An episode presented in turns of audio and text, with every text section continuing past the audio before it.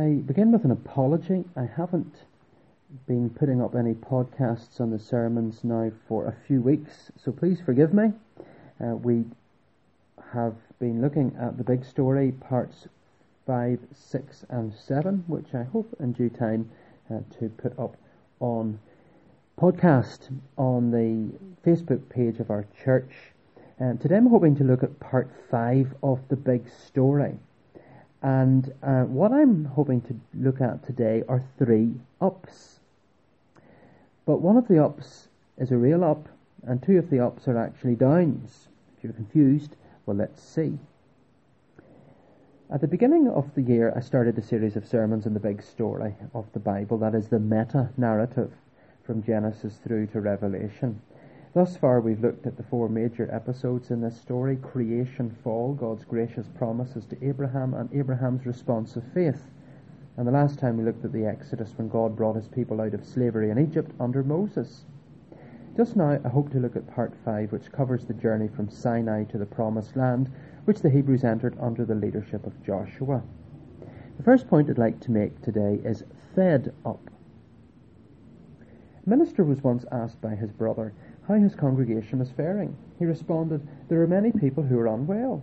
His brother was concerned and said, You must have a lot of trips to the hospital, to which he retorted, No one is in hospital, actually. His brother couldn't figure this out, so he asked him, What condition then are many of your church members suffering from? With a wry smile, he responded, Half of them seem to suffer from pneumonia, moaning in the pews. Much of the content of the books of Numbers and Deuteronomy is a chronicle of pneumonia, the moaning and complaining of the people of God, who doubted and rebelled against God and his chosen leader Moses. They were fed up. Let me now outline the stages in their winter of discontent. First of all, at Sinai. Sometimes people wish the minister would descend the steps of the pulpit sooner rather than later. So just imagine how the Israelites felt when Moses lingered 40 days and nights atop Mount Sinai. The people got restless. They were fed up. Exodus chapter 32 and verse 1. When the people saw that Moses delayed to come down from the mountain, the people gathered themselves together to Aaron and said to him, Up, make us gods who shall go before us. As for this Moses, the man who brought us up out of the land of Egypt, we do not know what has become of him. This then led to the unthinkable act of betrayal and spiritual adultery. They couldn't see God or his representative Moses, so in their foolishness they decided to make a visible representation of a calf, mixing up the Hebrew monotheism with current polytheism. Yes, these are the same people who'd recently been spared the plagues, who'd been set free from Egyptian bondage, who'd crossed the Red Sea, who'd observed the Lord's miraculous provision, and had been given the commandments prohibiting the worshipping of images, and yet here they are bowing down before a golden calf. Are we any different? Am I any different? As the hymn says, prone to wander, Lord, I feel it prone to leave the God I love. Following the incident at Sinai, the Israelites were commanded to move on, led by a cloud by day and a pillar of fire by night. When it moved, they followed. When it stopped, so too did they. Just after the giving of the law and the construction of the tent of worship, the cloud lifted and the Israelites set off. But even at these initial stages, some of them started to grumble. Looking back nostalgically to Egypt, they waxed lyrical about the food and conditions in their former home. The people complained about the manna, which was the bread from heaven, and soon they would get fed up with the quail. Numbers chapter 11, verses 4 to 9. Now this rabble was among now the rabble that was among them had a strong craving, and the people of Israel who wept again and said, Oh that we had meat to eat. We remember the fish we ate in Egypt that cost nothing, the cucumbers, the melons, the leeks, the onions, and the garlic. But now our strength is dried up, and there's nothing at all but this manna to look at. Talk about being grateful. A short time later, the Israelites reached the border, the southern border of Canaan, and camped, encamping at Kadesh Barnea. They had almost reached their destination, the Promised Land. So Moses sent twelve spies on an exploratory expedition into Canaan. They brought back positive reports about the fruitfulness of the land, but they also reported that people were powerful, that there were giants in the land, and that their cities were well fortified. Two of the spies, Caleb and Joshua, felt that the Israelites could enter Canaan and defeat the inhabitants with God's help. But the majority of the people rejected the idea, displaying an alarming lack of faith in God's power and rebelling against his leading. They were fed up facing big opponents like they'd done in Egypt and at the Red Sea. Also, at Kadesh, Korah and a group of others challenged the leadership of Moses and suffered the consequences. Tragically, the Lord did not permit the Israelites to enter the promised land at this stage. The Israelites eventually moved on, arriving at the eastern border of the Promised Land in the area of Moab. Sadly, the Israelites were led astray and engaged once more in the idolatrous worship of Baal. They were fed up with the pure worship of the Lord. They felt that they needed to supplement the worship of the Lord with other religious rites and rituals. So by the time we reach the book of Deuteronomy, the Israelites have been almost 40 years in the desert. Sadly, it has been marked by moaning and rebelling against the Lord and his appointed leadership. They were disciplined quite severely at times, yet the Lord also showed mercy to them as Moses interceded for them. Tragically, the original generation of emancipated slaves, bar two men, never lived to see the promised land. The, bu- the book of Deuteronomy contains three sermons by Moses on the border of the Promised Land, calling for renewed dedication and obedience to the Lord. And the closing chapters also record the election of Joshua as the successor of Moses, who will lead them into the Promised Land. What can we learn from these episodes? Are there parallels with the church in the 21st century? How do we respond to all that God has done for us in Christ? How do we respond to His holy word and the leading of the Holy Spirit with faith, gratitude, and humility? Or are we like the Israelites in the wilderness, missing out on God's best for us through unbelief, ingratitude, and pride? Psalm 95 exhorts us today, if you hear his voice, do not harden your hearts as in the wilderness.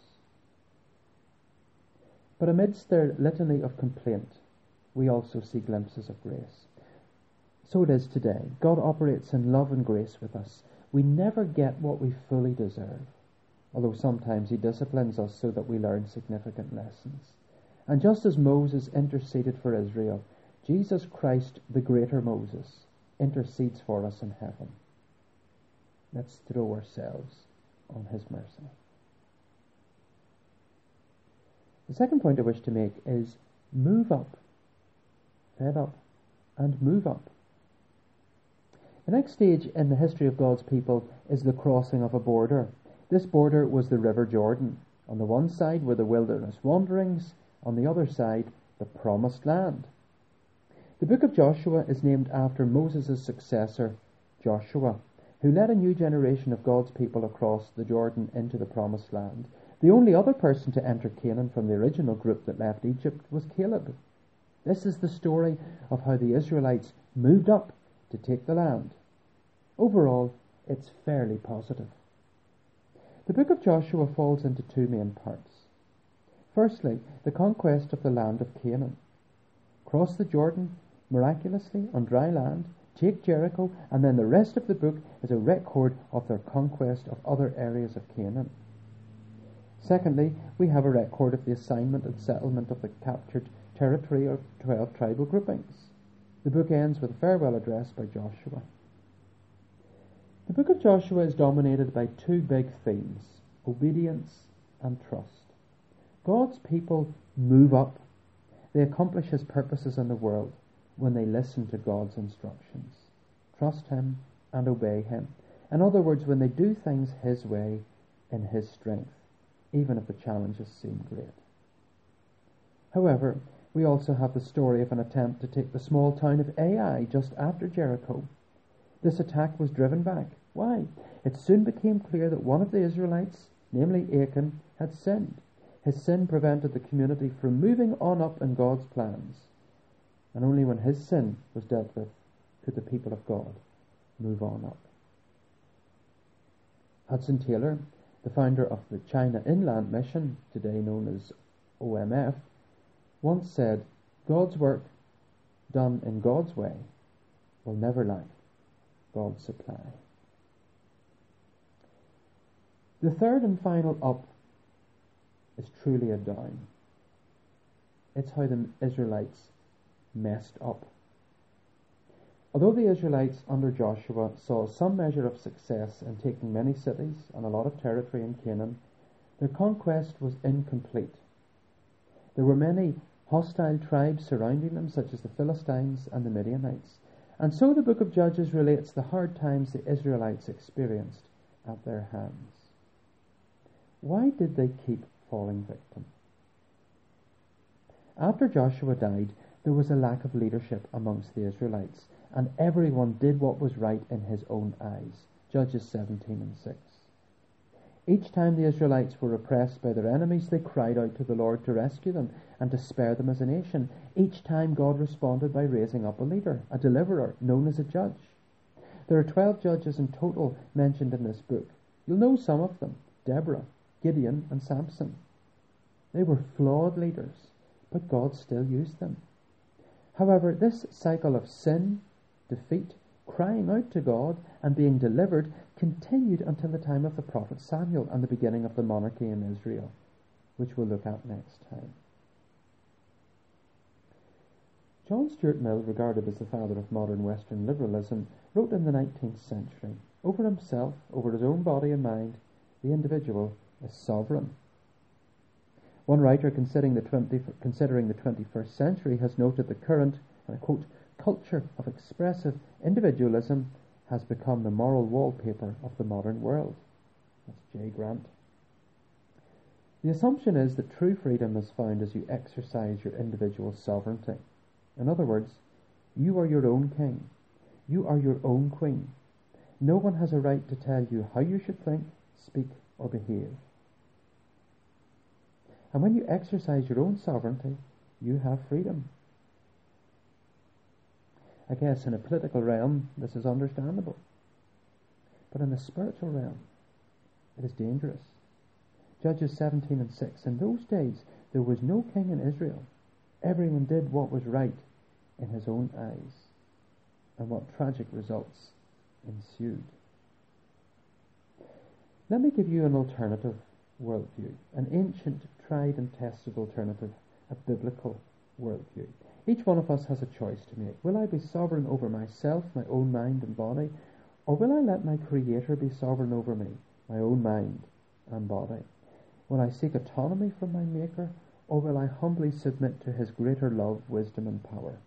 Will I be king or queen of my own life, or will I give Jesus Christ his rightful place as my king and sovereign, as King of kings, King of love, and Prince of peace? True freedom, I believe, is to be found in the latter choice rather than the former, having Christ on the throne rather than myself. I dare you to test this for yourself. For then you will know the truth, and the truth will set you free.